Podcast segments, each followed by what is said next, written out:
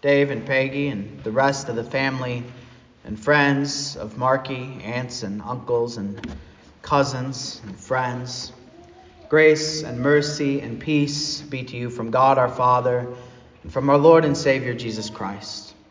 Amen.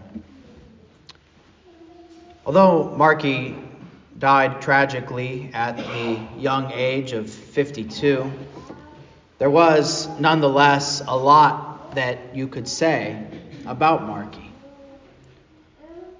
Living in many different places, from Oklahoma to Virginia to Mississippi, multiple various jobs and hotels as a vet tech, a marriage, a deep love of animals. But most of all, I think Marki will be remembered by one thing, and that is her devotion that she had to her friends and especially to her family. She was never afraid to tell her family and her friends what she thought. She would be very blunt with you, but that did not mean that she was not devoted to you. I remember the first time that I met Marki, I pulled up in the Hendersons' driveway and I was her pastor. She never had met me before. I had become her pastor by being installed here at this church. And I showed up and she said, Pastor, I've been waiting to see you. And she came up and gave me a hug and a kiss and acted like we'd known each other forever. And ever since then, she accepted me as her pastor and devoted herself to the ministry that I would give her every time I was there. She was devoted, truly friendly and especially devoted to her family, to Dave and to Peggy, always being there for them in their house when they needed it. And of course, most of all, may be remembered for her devotion to her son Jonathan. And that brings us to the other thing that you could say about Marki that in her 52 years of life, she also was tested. She suffered. Peter said in our epistle that we heard earlier, though now for a little while, if necessary, you have been grieved by various trials, so that the tested genuineness of your faith, more precious than gold that perishes, though it is tested by fire. She had fire in her life lots of fiery, various trials.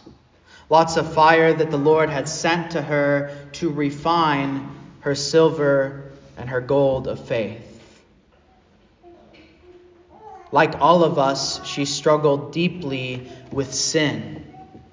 The wages of sin is death, and that is why Marki is here, where she is now. And all of us will be there one day too. there's no escaping that death. She struggled with sin, but she also struggled with other things too. Maybe things that some of us have not struggled with. She was, maybe most of all, grieved by the loss of her son, Jonathan, at a young age. It is always tragic when a child dies before their parents. That happened to Marki, and now Dave and Peggy, it has also happened to you. But that shows us the nasty nature of sin in this world. And after Jonathan's death, she also had demons. She would tell you about them and temptations and we don't need to name all of them here, but many of you know how much she had to fight against the devil every day, against sin and the ugliness of this world. But I want you to remember when you think about those things, about Marki, not just the good, but also the ugly, what Peter had to say about those sufferings. They were not for her harm, they were to test her faith. I want you to hear what Peter said before that, too. According to his great mercy, he has caused us to be born again to a living hope through the resurrection of Jesus Christ from the dead, to an inheritance that is imperishable, undefiled, and unfading, kept in heaven for you. A lot of people, maybe yourselves included, may have looked at Marki over the last several years with all her sufferings and spiritual struggles. And you wouldn't have seen Marki as some goody two shoes Christian, someone who always had their life together in every single way. Some Mother Teresa, they're always helping people and doing good works. But notice the verbs about salvation that Peter uses. It doesn't say, and if you do good enough getting through these trials, you will be saved. It doesn't say that you will be able to save yourself through your own resurrection from the dead. It doesn't say you will be able to escape death on your own. It says Jesus, He has caused us to be born again. He has saved us.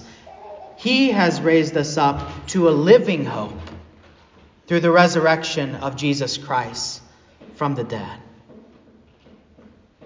Marki could not in all her trials. You cannot in all your grieving help yourself.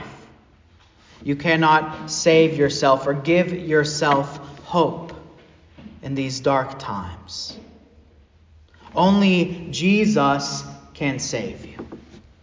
You have to be born again by the will not of the flesh, not of mankind, but the will of God. His grace, which He has brought to us in His incarnation, grace upon grace, through faith alone. And the good news is this Marki, I do believe in the depths of my heart apprehended that salvation. Not a weak salvation, not a salvation that man thinks he earns for himself, but the salvation that comes through faith alone, she apprehended by faith. She trusted in Jesus for the forgiveness of her sins. She trusted that God was the one sending her all her trials in life and that he would bring her through it. When I was at her bedside many times during her last days on this earth, I would ask her questions like this Marki, do you believe that you're a sinner?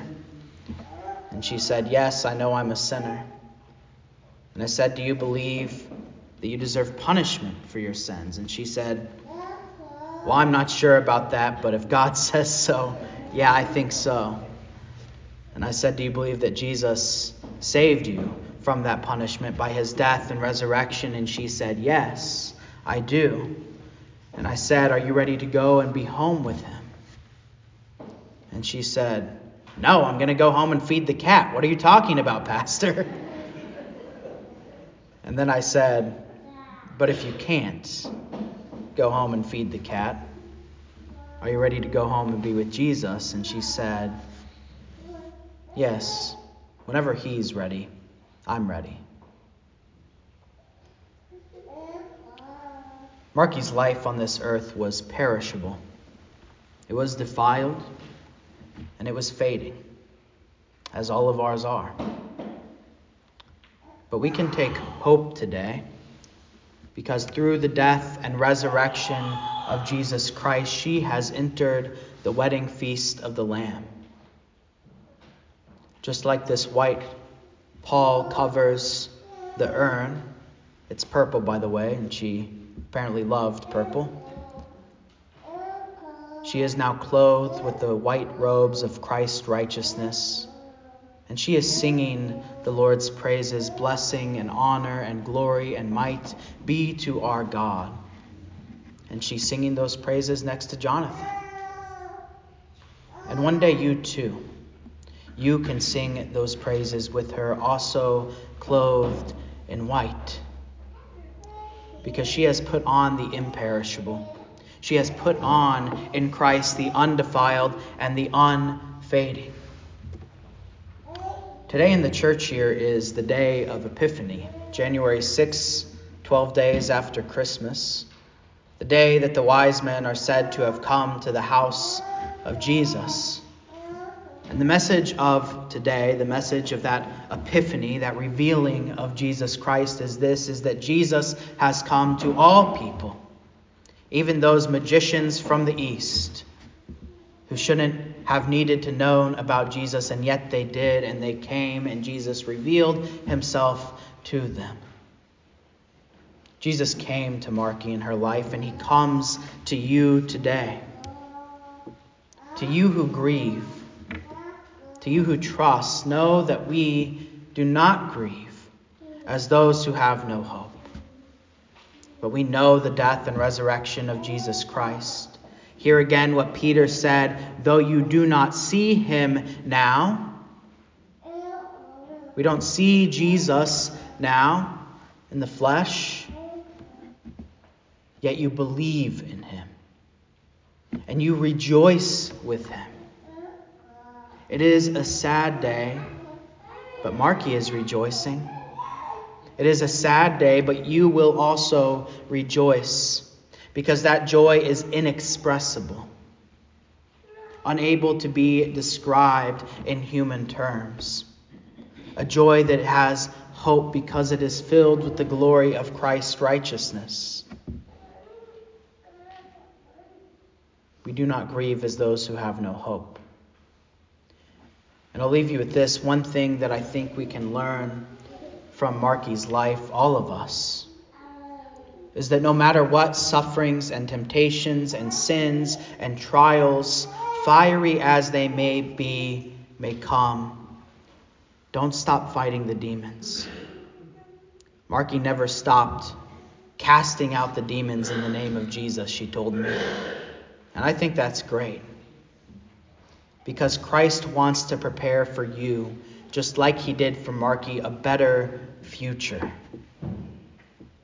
Think of how devoted Marki was to Jonathan. Your Father in heaven is so much more devoted to you.